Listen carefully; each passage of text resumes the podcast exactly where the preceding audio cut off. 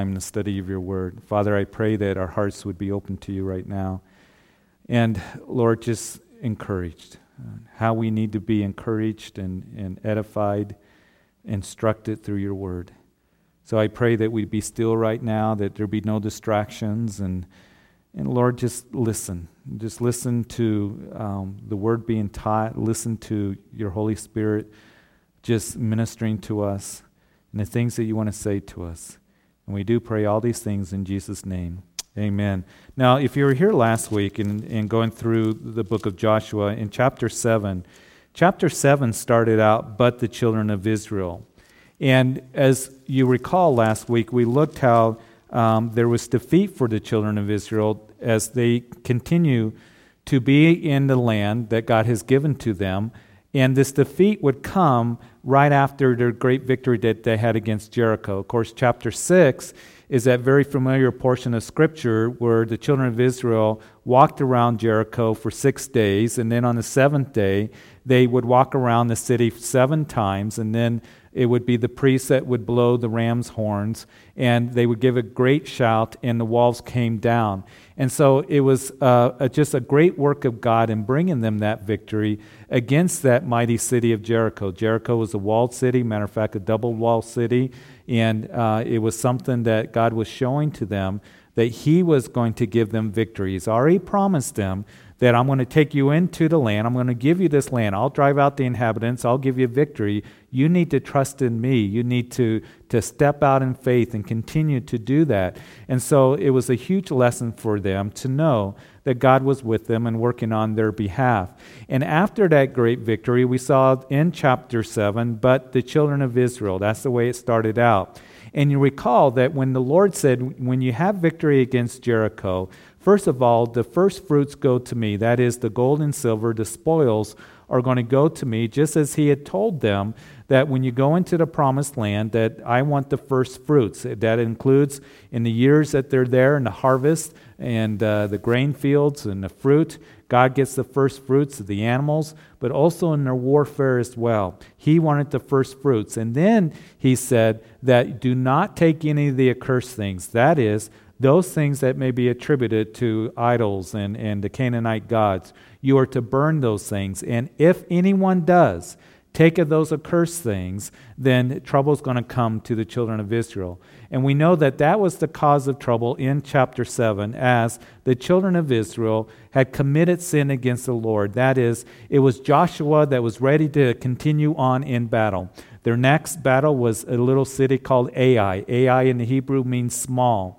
And so it was the spies that came back from Ai. They told Joshua, Joshua, it's just a little place. Only send two, maybe 3,000 guys up there to wipe it out and to mop it up. And so that's what Joshua did. There's no record of Joshua going to the Lord and asking the Lord, how is it that he should go against Ai? And so Joshua sends those 3,000 men. They come back defeated. 36 of them were killed.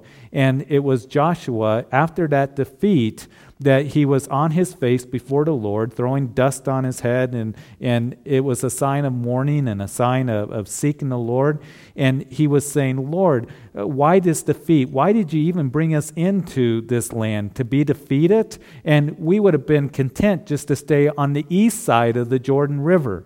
And it was Joshua that said, Oh, what about your great name? And Joshua had a lapse, or he, he was faltering at that time in faith. He had forgot about the word of the Lord, or he was doubting it, uh, he was questioning it, and the faithfulness of God. And God is always faithful to his word given to you and to me. We, we don't need to doubt that.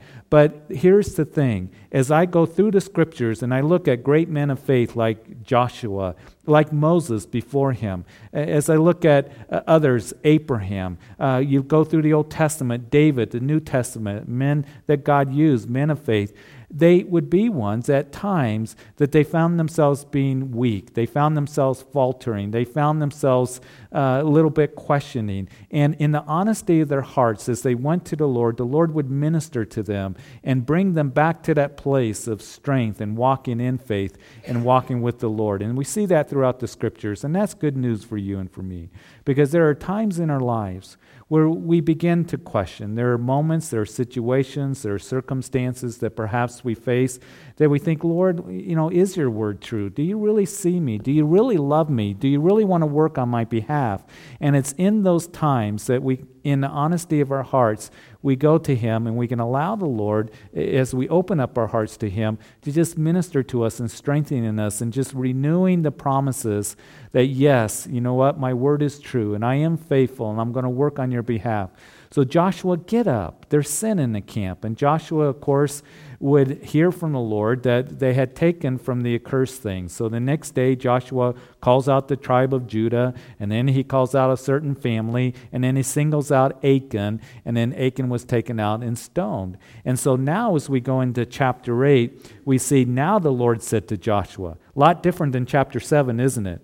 Chapter 7 was, but the children of Israel because there was sin. And now it starts out that now the Lord said to Joshua, now the children of Israel are going to experience victory once again. We continue reading in verse 1 Do not be afraid nor dismayed. Take all the people of war with you and arise and go up to Ai. See, I have given into your hand the king of Ai, his people, his city, and his land. And you shall do to Ai and his king as you did to Jericho and his king. Only his spoil and his cattle you shall take as booty for yourselves. Lay an ambush uh, for the city behind it. And so now that sin has been dealt with, it's time to move forward. It's time to experience victory once again. And I hope that as we've been going through the book of Joshua, seeing these very important principles in every chapter uh, of how it is that we can come into the fullness of, of God's blessing, experience the fullness of the abundant life that He desires for you and I to have. And so, one of the things that we learn is not only what to do in stepping out in faith and trusting the Lord, but also what not to do. And we need to understand that God's not going to bless sin if there's sin in our life and carnality in our life. If there are those things that we're practicing, those things that we're involved in, or that we're entertaining that are contrary to the way that God wants us to live. He's not going to bless that. And so, the way for us to have victory in Christ and, and to have that abundant life that He desires for us to experience is to continue moving forward in the things of God. Now, I am very thankful that when I do fail and when I do uh, fall short, that there's God's grace and His forgiveness and there is his love that remains. And that's what we're going to see in this chapter that victory is still possible as confession is made, there's repentance, and then we can move on, move forward in the Lord and in his grace. I love that verse that says in 1 John that if we confess our sins, he's faithful and just to forgive us our sins and to cleanse us from all unrighteousness. And confession simply means that what you're saying to the Lord is, I'm in agreement, Lord, that what I have done is wrong. And, and, Lord, I, I confess it, I understand it's wrong, and I turn away from it. And we have an advocate with the Father, Jesus Christ the righteous, when we do sin. And so here, Joshua, now it's time to move forward, it's time to move on. But also note this that the Lord is telling Joshua how it is that they should go up against Ai. Joshua isn't making his own plans like he did there in chapter 7. But here the Lord says, You take all the people to go up and do battle. Not just a few thousand, but you're going to take all the people. All the people are going to be involved, and we're going to see how this ambush is going to be set up by the Lord. Ephesians chapter 6 tells you and I that we're to put on the whole armor of God. And as we do battle, you and I, as Christians, our battle isn't against flesh and blood, but against principalities and powers, against spiritual wickedness in high places, uh, against those demonic forces. It's a spiritual battle that you and I are against. And the scripture says in Ephesians chapter 6 that the enemy desires to throw those fiery darts at us. So Paul says, put on the whole armor of God, not just some of it, but all of it. And each and every day, it's important that you and I put on the whole armor of God, the helmet of salvation, the breastplate of righteousness, that we have the sword of the Spirit, which is the Word of God, and those other pieces of armor that you can go through. It's a wonderful study to do in Ephesians chapter 6.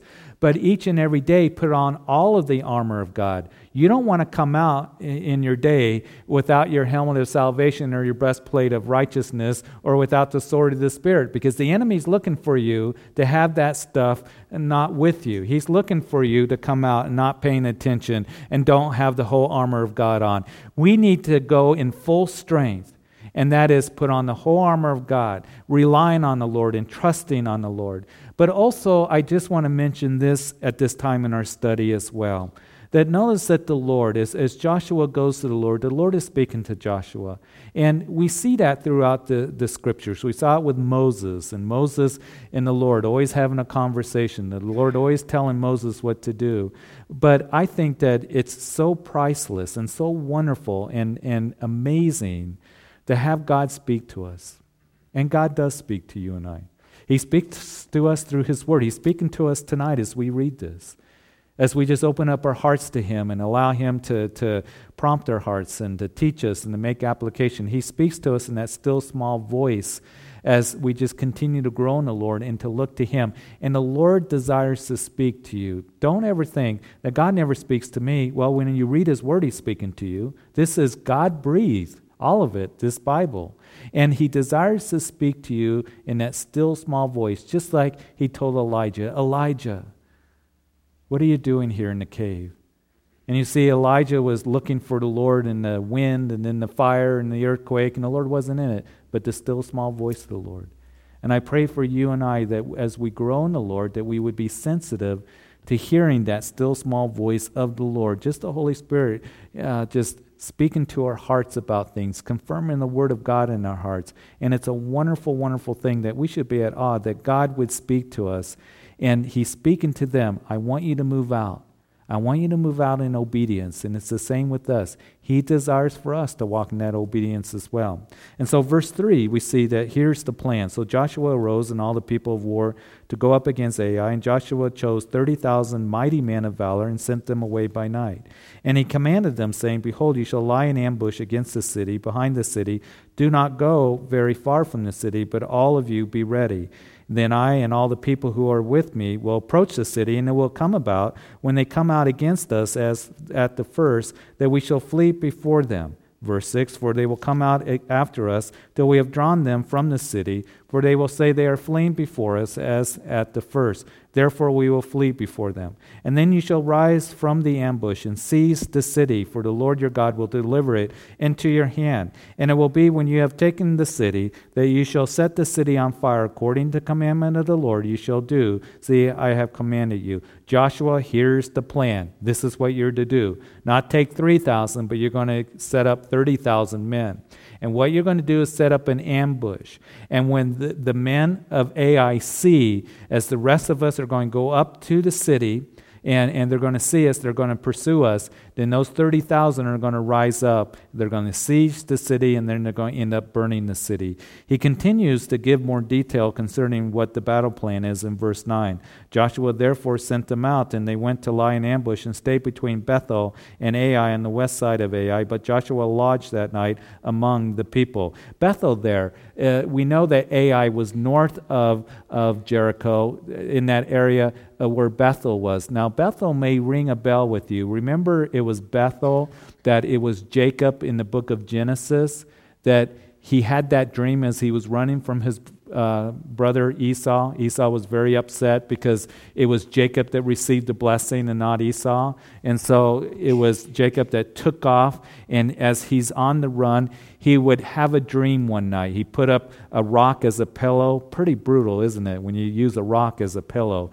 And as he's sleeping that night, he has a, a vision, a dream, and angels are ascending and descending on a ladder. And of course, it was God confirming the covenant that he'd made with Abraham and then his father Isaac that Jacob, all this land I'm going to give to you and to your descendants. So that covenant would be confirmed through Jacob. And Jacob called that place Bethel, which means the house of God. And it would be that place where God confirmed with Jacob that I'm going to be faithful to see the covenant that I gave to your father and your grandfather, and it's also going to pass through you. I'm going to see you through. And now the children of Israel are once again in this area of Bethel that's being mentioned. And God's going to give them Ai, and He's going to give them Bethel. It's interesting that it would be sadly later uh, on in their history, as you go through the books of the prophets, that Bethel would be, end up being a major place of idol worship. After the reign of Solomon, when the nation split in two, it was Jeroboam that set up a temple to the golden calf uh, that was in Dan up north, and then also where else? In Bethel as well. So it became a place of idol worship. Um, and so, uh, sadly enough, that's what happened in their history. So, just a little note of interest I thought that you, would like to know. But here, Joshua setting up this ambush, verse 10 Joshua rose up early in the morning and mustered the people. And uh, that's what I have to do in the mornings to my kids. I have to muster them up and get up early and let's get going, guys. And he went up, he and the elders of Israel, before the people of Ai. And all the people of war who were with him went up and drew near. And he came before the city and camped on the north side of Ai. Now a valley lay between them and Ai. And so what we see here is Joshua uh, and others camped in front of the city on the north side. They're going to be seen. They're going to entice the soldiers of Ai to come out. Now, notice something here in chapter 8. It's different than chapter 6, isn't it? God's working differently in this situation. And in our own lives, as we have battles, as we face the enemy, as we have circumstances and situations that we end up facing, God's going to work differently in those times. Now, He's going to be faithful to keep His word, and He's not going to contradict what He says to you and to I, but He'll work differently in specific details in our lives. He didn't say to Joshua, Okay, Joshua, this is Ai. What I want you to do is march around the city six days, and then on the seventh day, that you're going to march around seven times, and then blow the trumpets, and the walls will come down, and you'll have great victory. Same story, same, you know, uh, plan. God's working differently, and He will as we go through the book of Joshua and they, they conquer the land. We see that throughout the scriptures, that God working differently in the hearts and, and the lives of the people of God, and He will with you and I as well. But know that He'll be faithful, and He is working for you. So don't be surprised when you, you come up to a battle and you think, well, God, why aren't you working in the same marvelous way that you did before? He's going to work, but maybe differently, maybe in a different time frame. And he's going to work differently in your life than he is to the person next to you or the person across the room. He works differently in all of our lives. But here's the key remember that God is working on your behalf and know that he's faithful. But in every situation, or different situations, that is, he is going to work in, in different ways. So be patient and look to him and continue to, to be sensitive to his leading as he does that. And so here he's working definitely in a different way as they set up this ambush in verse 12. So he took about 5,000 men and set them in ambush between Bethel and Ai on the west side of the city. And when they had set the people, all the army that was on the north of the city and its rear guard and west of the city, Joshua went that night into the midst of the valley. So there's going to be a third contingent of soldiers, about 5,000 of them, that are going to be used to cut off um, any reinforcements. That is, when Joshua and, all the people show themselves to Ai, it's going to be the king that's going to say, All right, let's go after them. Uh, we're going to defeat them. These guys aren't so tough like we thought they were, and so let's pursue them and let's get a victory. And so, as, as Joshua retreats and the men of Ai come out of the city, then those 30,000 are going to rise up, go into the city, burn the city, and take the city. And then, as those men of Ai turn around and they see the smoke rising from their you know, city being burned, they're going to want to come back. And this 5,000 is going to cut them off and do battle with them. So it's a brilliant military plan as you look at it. But, but notice that God is using this plan and he uses their past defeat and failure to their advantage, doesn't he? In other words, the men of Ai are going to run out and say, We're going to get victory again. They retreat at once, they're going to retreat again. And God's going to use it to his advantage in this plan that he's giving. You know what? He promises to work all things out for good. And one of the things that I love about God's grace is that I know that we can learn from our past failures and our past mistakes. And I know that, that all of us, I think, can say, if not all of us, at least I think most of us. But I think there are times in our lives where, you know what, we experience the setbacks. We experience the disappointments or the, the failures or whatever it might be, the defeats. And know that God can take that and He can work it out for good. When you come back to Him and say, okay, Lord, I'm going to continue on with you. You see, Joshua was thinking, why don't we just go back to the other side? No, don't retreat. You keep moving forward. And you see, Paul the Apostle, as I look at his life in the New Testament, Paul was one that persecuted the church before he came to know the Lord, didn't he? I mean, he caused havoc on the church. Acts chapter 8 opens up. And that word havoc means that he was like a crazed animal going after the Christians there in Jerusalem. And he was pulling them out of their homes. And he was having them commit to prison and put to death. And so the Christians would then begin to fan out due to that persecution, due to Saul. Saul was so crazed that he was on his way up to Damascus to arrest Christians there. And so, as he's on his way there, of course, he meets the Lord. He's converted on the road to Damascus. And it would be Paul the Apostle. It, he would, Saul changed to his name to Paul, or the Lord did that. And he would be used of the Lord. We, we know how Paul was used to go to the Gentiles in his missionary journeys. And, and so we talk a lot about Paul on Sunday mornings as we're going through those epistles and stuff. But Paul was one that he persecuted the church. In one part of the New Testament, he says, I was a waster of the church. We're going to see in 1 Corinthians later on that he's going to say, I'm the least of the apostles by the grace of God in which I persecuted the church. And Paul was just amazed at this incredible grace that God had poured on his life and, and, and saved him and then using him in the way that he did. Because he said, I persecuted the church.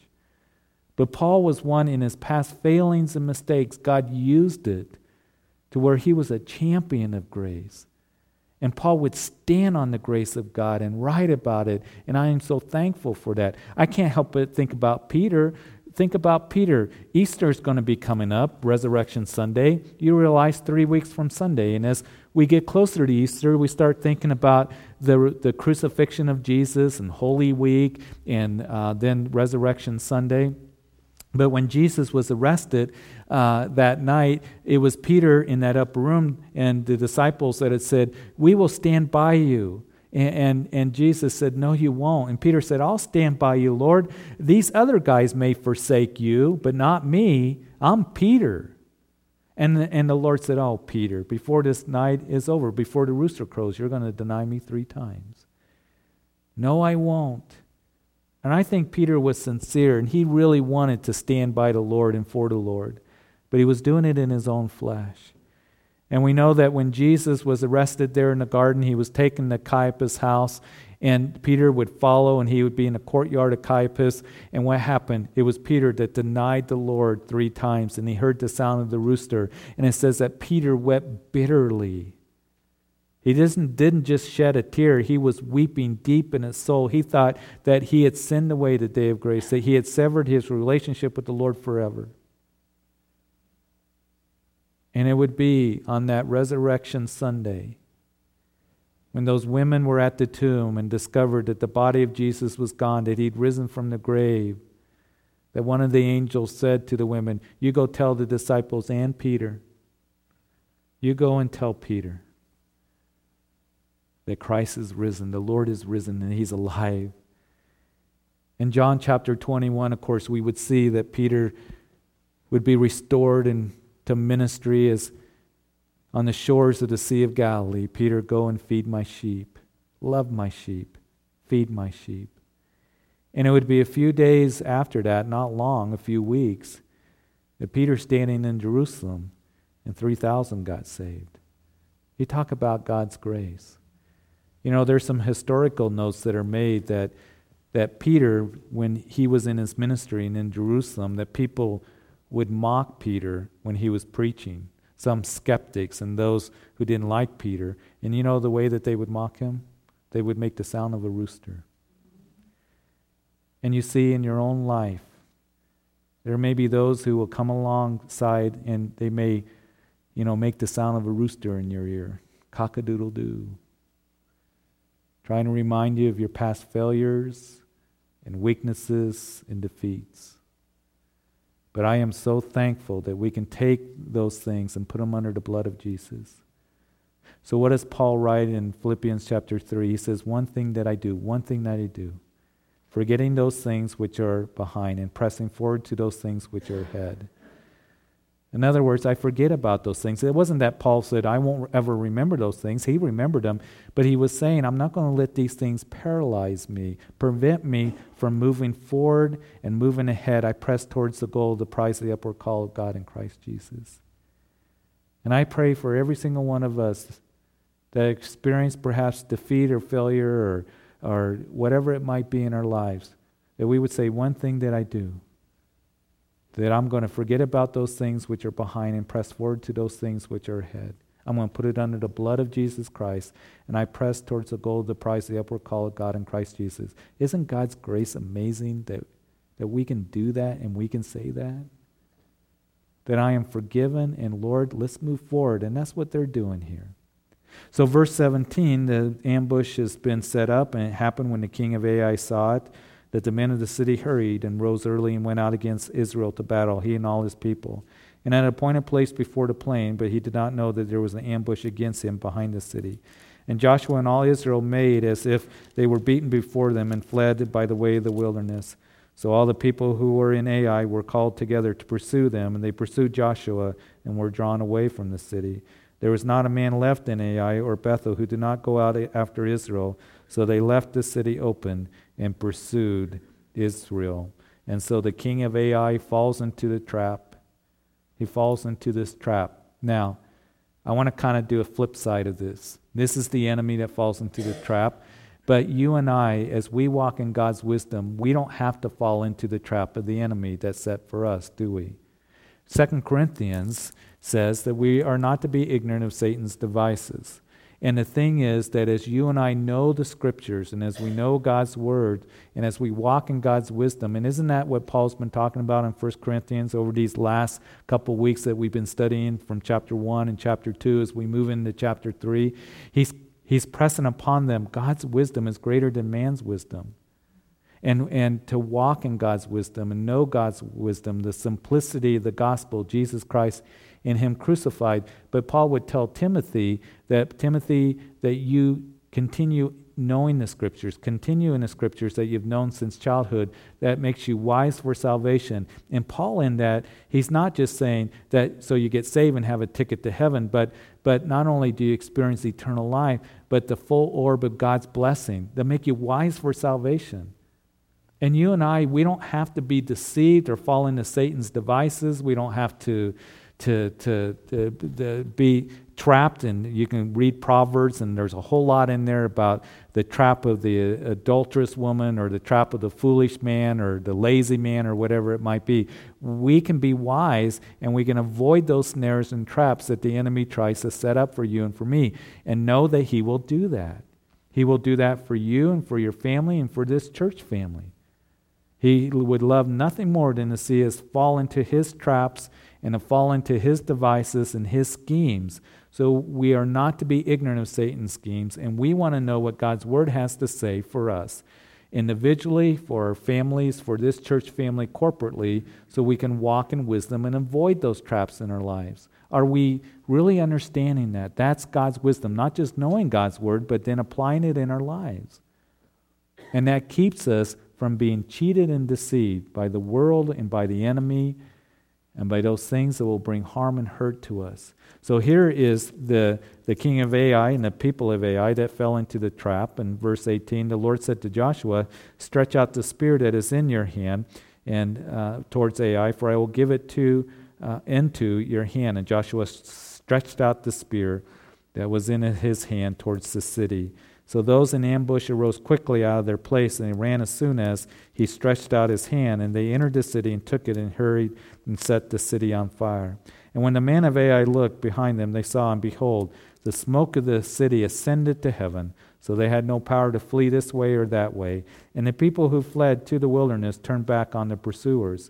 Now, when Joshua and all Israel saw that the ambush had taken the city, and that the smoke of the city ascended, they turned back and struck down the men of Ai. And then the others came out of the city against them, so they were caught in the midst of Israel, some on this side and some on that side, and they struck them down, so they let none of them remain or escape. So defeat comes to the city, they burn the city. Every man came out of Ai. They came out with self confidence, didn't they? They thought we're going to have victory, this is going to be no problem. And you see, that should give you and I a warning that you and I will experience defeat if we live our lives in just that self confidence. And even in those areas where we feel like we're very strong and I got it together in this area, Lord, we can let our guards down. We want to make sure that we are depending on the Lord in every area of our lives, every single day of our lives. But I don't want to go out with self confidence. And I know that when I have gone out in self confidence, that I realize that I'm not as tough as I think I am or I'm not as smart as I think I am. And there comes failings or there comes disappointments and all that. My confidence is in the Lord. Paul would say in the New Testament, don't have any confidence in the flesh at all. You're to rely on the Lord. He has saved us. He's done the work. I trust in you, Lord. I want you to lead me and guide me and strengthen me. Do the work that you want to do, Lord. But I don't want to have just self confidence. And you see, it's oftentimes in our strength that we will have failing. It's oftentimes in our strength that, that if we're not careful, we can find ourselves being vulnerable to, to, to coming up short in those areas. It's Moses. Moses was the meekest man on the face of the earth, wasn't he? I mean, that's a pretty strong statement for the Lord to make uh, concerning Moses, the meekest man on the face of the earth. Where did Moses fail? He wasn't so meek. He said, Must I fetch water for you? Remember that at Burnish Kenia? And, and there at, at that place, that Moses, who was taking the glory away from the Lord, the Lord said, Moses, come here. You misrepresented me. Wasn't angry at the people. And what's this? I get water. It's, you know, or we get water. It's, it's me. I'm the one that's providing it for the people. I go back and I think about Peter. I think Peter was a very brave individual. I really do. I mean, Peter was one that stepped out of the boat and and he was the one, the only one that was willing to do that in that storm. And so he steps out and he's walking on water, and of course he would sink, but he had courage to step out of that boat. I think if I was in the storm, would I have walked and stepped out? I don't think so. But Peter did. And even Peter in the garden, when he was trying to stick up for the Lord, when they came to arrest Peter, what did he do? He poured out, pulled out his sword and he got the ear of the servant of the high priest. It took a lot of courage for Peter to do that. But where did he fail? He was scared of a little girl there in Caiaphas' courtyard. And oftentimes we can think, man, I got it together and I'm going to have victory and I'm strong and I'm pulling out my sword and I'm walking on water. And we stop relying on the Lord. We get our eyes off the Lord like Peter did and he sank. Or we try to continue to muster up that courage in our own strength day after day. And we end up being scared or fearful of things that, that we don't have to be. So make sure that each and every day you don't go out in self confidence, but you go out in the confidence of the Lord. You have the Lord that He loves you, He's with you, and He's working in your life? So, verse 23 But the king of Ai they took alive and brought him to Joshua. And it came to pass when Israel had made an end of slaying all the inhabitants of Ai in the field in the wilderness, where they pursued them, and when they had all had fallen by the edge of the sword until they were consumed, that all the Israelites turned to Ai and struck it with the edge of the sword. So it was that all who fell that day, both men and women, were twelve thousand, all the people of Ai.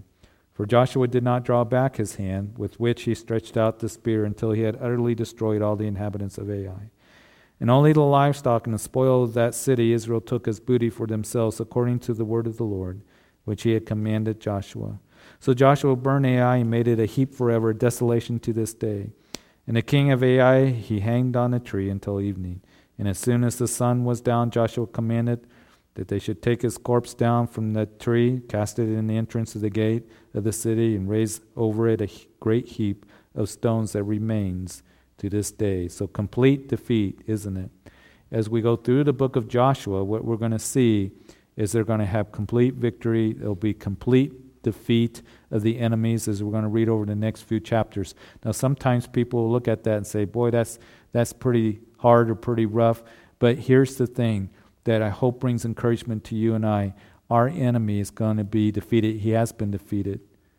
But you know what? When Jesus comes back, it's going to be no mercy against sin. That sin is going to be judged. Now, Jesus took the judgment for our sins on Calvary's cross, didn't he? And that's good news for you and for me. But I can't wait till the Lord comes back and he sets things straight.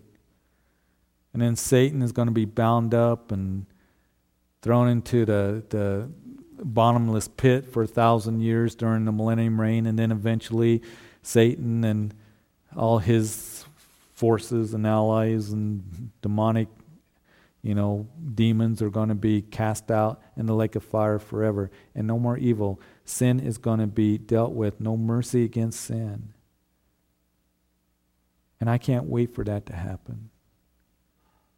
Because for those of us who have lived, you know, a few years, we see the devastating effects of sin not only in our own lives, but to the people that we love and to this world where sin and death and disease has affected this world. I can't wait till the Lord comes back. And all that has been put away. He has given us victory, Colossians chapter 2, verse 15 disarm principalities and powers. But Satan's still at work in this world, isn't he? And he's still doing battle with you and I. He's been defeated, you and I who are Christians. But the thing is, I can't wait till no more battles. And I can't wait till the Lord comes back, and then righteousness will cover the earth as waters cover the sea. And we see his righteousness that is reigning. But here's the other, again, flip side of the coin is that Joshua here isn't going to compromise what God told him to do. He said, utterly go in and destroy and take them and, and, and do away with the inhabitants. I'm going to give you victory. I hope for you and I that we don't compromise with the enemy ever. That we don't compromise and say, you know what? Try to make a peace treaty with the enemy. Just a little bit of sin in my life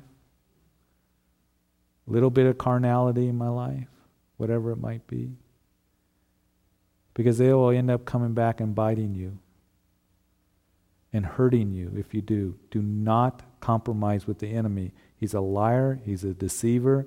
He'll try to trick you. He'll try to get you to think it's okay if I have some carnality, if I have a little bit of sin in my life. You know what? You're not hurting anybody. Just leave it be.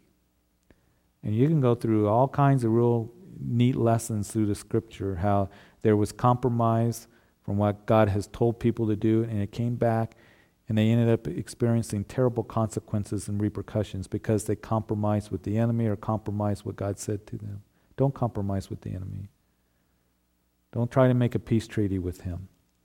And so Joshua is going to renew the covenant now in verse 30. Now Joshua built an altar to the Lord God of Israel on Mount Ebal as Moses, the servant of the Lord, had commanded the children of Israel, as it is written in the book of the law of Moses, an altar of whole stones, um, whose over which no man has wielded an iron tool.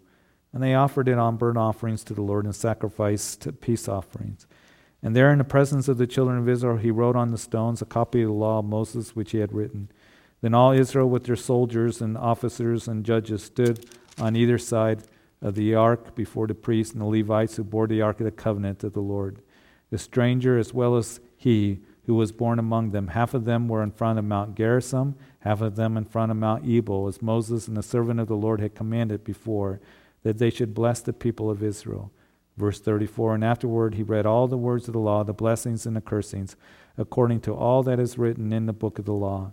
There was not a word of all that Moses had commanded which Joshua did not read before all the assemblies of Israel, with the women, the little ones, and the strangers who were living among them. So, as we conclude the chapter here, what we see is, is a fulfillment of what they were told in Deuteronomy chapter 27. As Moses finished his final address to the children of Israel, he said to them, When you go into the promised land, half of you are going to be on Mount Ebal, half of you on Mount Gerizim. There's going to be the blessings and the cursings. You remember all that that we went through, and we saw the blessings and the cursings in chapter 28. But what you're to do is take these stones, these large stones. You're not to hew them, you're not to carve on them, chisel them out, or any of those things. But what you're to do with those stones is that you are to write the word of the law that Moses has given to you and, and put them on that mountain. You're to make an altar there, and what you're to do is that you are to present burnt offerings and you are to present a peace offering. And then there is the reading of the word that was given to them. So this is the fulfillment of that. But I think there's an important principle in this as we look at this that as they did this, they're doing it after they've experienced victory. Victory at Jericho, now victory at Ai. They know that the Lord has given them the land, that God's word is true.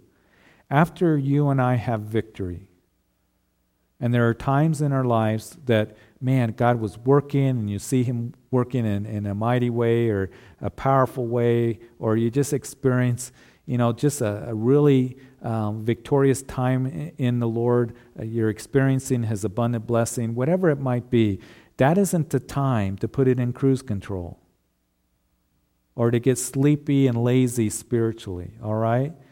Here, the Lord is saying, I've given you great victory at Jericho and Ai. Now, this is what I want you to do. I want you to, to do this, what I told you to do.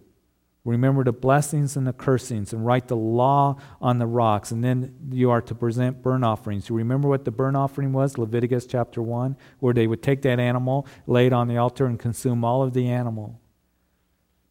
It, it was an offering of total commitment to the Lord.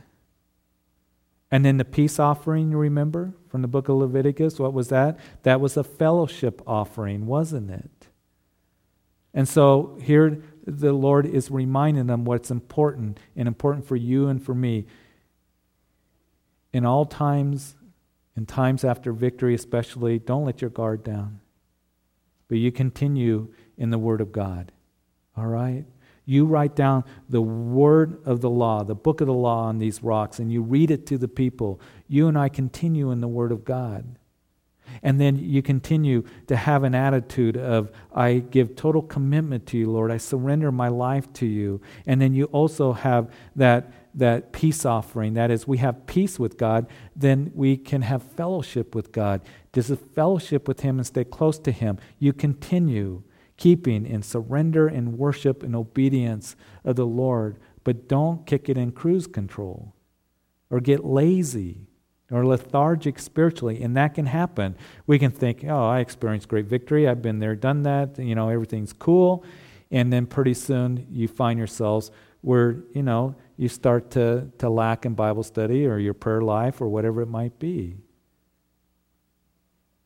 But continue on in those things. It's very important for you and I to remember that. And to continue all the days of our life and saying, Lord, I want to be a burnt sacrifice to you, a, a living sacrifice, totally committed to you. And I have opportunity to just fellowship with you and be close to you. And Lord, I just want to continue on in your word. And there can be a real danger, particularly with those of us who've been coming and we've been studying the scriptures you know, over the years and, and verse by verse and gone through the scriptures and you're in your devotions and you're going to Bible study, that pretty soon you start thinking, well, you know what? We've been through those books. We've studied those things. And, and Bible study doesn't become a priority anymore. All of a sudden, serving the Lord, oh, I served the Lord for a little bit. I, I did that thing. Well, the Lord's not through in using you or your prayer life starts to lack. And so we need to be careful that we stay close to the Lord. And it can happen, especially when there's victory. Unfortunately, I've seen it with families. Families that, and individuals that they're growing in the Lord and experiencing God's blessing, and you know they're here and they're they're growing uh, a lot and they're excited, and all of a sudden, just kind of don't see them. All of a sudden, just kind of well, we got other things we need to do, putting priority of other things. And I hope that I'm articulating this well enough, and I hope you're understanding my heart on this. I understand that we're not always going to be here. But the priorities of those things of just staying close to the Lord and continuing in the Word of God and serving the Lord is no longer a priority. The other things begin to, to gravitate, um, you know, and grab our hearts, that is, and grip our hearts. Those things that perhaps don't have a whole lot of, to do with the things of God. It was important that they went through this, and it's important for us in the good times and the bad times. That you stay close to the Lord and continue on each and every day. So they renew this covenant that was given to them that they were told in Deuteronomy chapter 27. And then chapter 9, it came to pass when all the kings who were on this side of the Jordan, in the hills and the lowland, and all the coast of the great sea towards Lebanon, the Hittites and the Amorite, the Canaanites, the Perizzites and Hivites and Jebusites heard about it, that they gathered together to fight with Joshua and Israel with one accord. So we see here with this victory that they had against Jericho and against Ai, the Canaanite kings jo- joined forces to come against Israel. Isn't it interesting that these Canaanite kings that probably really didn't have a whole lot to do with each other, all of a sudden they realize that we, we want any chance of defeating the children of Israel, we got to join forces. And it's true today that you will see this banding together of groups in the world that have nothing to do with each other, but when it comes against Christianity or against the Bible or against Jesus, they will band together to fight. And I'll tell you what I think is going to happen. I think it's going to get worse as we get closer to the return of the Lord. And you're going to see that there's going to be an intense battle because the world and then Satan and his demons are joining together in full force in this battle because he knows that his time is short. And so you're going to see this great banding together of the world. Groups, people that wouldn't have anything to do with each other or don't even like each other will band together to come against Christianity, against you and I who stand on the truth of God's Word. So I want to encourage you to stay strong. It's interesting, again, as we look at the Gospels and it was the Pharisees and the Sadducees that were determined to put Jesus to death. The Pharisees and the Sadducees didn't like each other. The Pharisees were the religious leaders, they were the separated ones. They were the ones that said, We're going to keep the most minute details of the law. And it was the Sadducees who were more of the liberal elite of the nation, the religious leaders. And they were the ones that didn't believe in angels, they didn't believe in miracles, they didn't believe in the resurrection, they didn't believe in much of anything. And the Pharisees and the Sadducees did not like each other at all. And we see evidence of that when Paul, you remember in Acts chapter 21, he got arrested there in Jerusalem. And the men of Jerusalem stormed the temple and they were going to kill Paul. And the Romans came and took Paul under, you know, protective custody. And, and, and so they would take Paul eventually to the Sanhedrin Council 70 members made up of Pharisees and Sadducees. Paul was a Pharisee himself at one time. He knew they didn't like each other, so Paul just mentioned the resurrection at that hearing, and another riot broke out between the Pharisees and the Sadducees. They did not like each other, but when it came to putting Christ to death, they banded together. The world will band together, and the enemies of God are going to band together in these days in which we're living, which means that you and I, we need to band together and encourage one another, pray for one another, and encourage each other to stay strong in continuing in the Word of God and seeking the Lord and praying for one another. Because it's going to be a real battle out there. Praying for this church, praying that we don't compromise, that we stand on the truth of God's Word, that we love this, the people of this community and we give them the truth of the gospel. But Satan is not just going to stand idly by and say, oh, look at what they're doing at Calvary Chapel. Man, they're really standing for the truth and people are growing. I think I'll give them a break. Uh uh-uh. And I pray that we would look to the Lord and trust in Him because they're going to have victory. We'll see that next week, how it is that they have victory. Just as He desires to continue to use us and to use you as we just look to Him and stand by Him, stand for Him In Jesus' name. And Father, we do. We thank you that um, Joshua is such a wonderful book for us. And knowing how it is that we can, Lord, just be strong in you and and Lord, after the failings and defeats that we have in our lives, that we can put it under the blood of Jesus and we can move forward.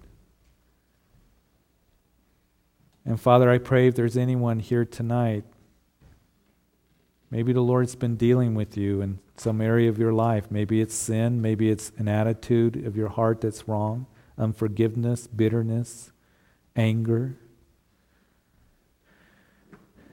Maybe it's something that you've been ignoring the Lord. He's telling you to do and prompting you, whatever it may be. The Lord, if there's any of us tonight that come in, that we can know that if we confess our sins, being in agreement, that you, as we confess our sins, are just to forgive us of all of our sins. You died on Calvary's cross for our sins. We have forgiveness. Or, Lord, if there's something that we're struggling with, that once again we can come to you and plead for help. Or maybe, Lord, tonight you've been telling us to talk to somebody or deal with a situation we've been ignoring, that you give us the strength to do that. Whatever it might be, Lord, that we can press forward. Know that your love remains and that, Lord, you desire to show yourself strong on our behalf, to show us your faithfulness and your goodness, to give us victory as we step out in faith and in obedience. So, Father, I pray that tonight we would be encouraged and that as we just continue to worship, that we would be amazed at your grace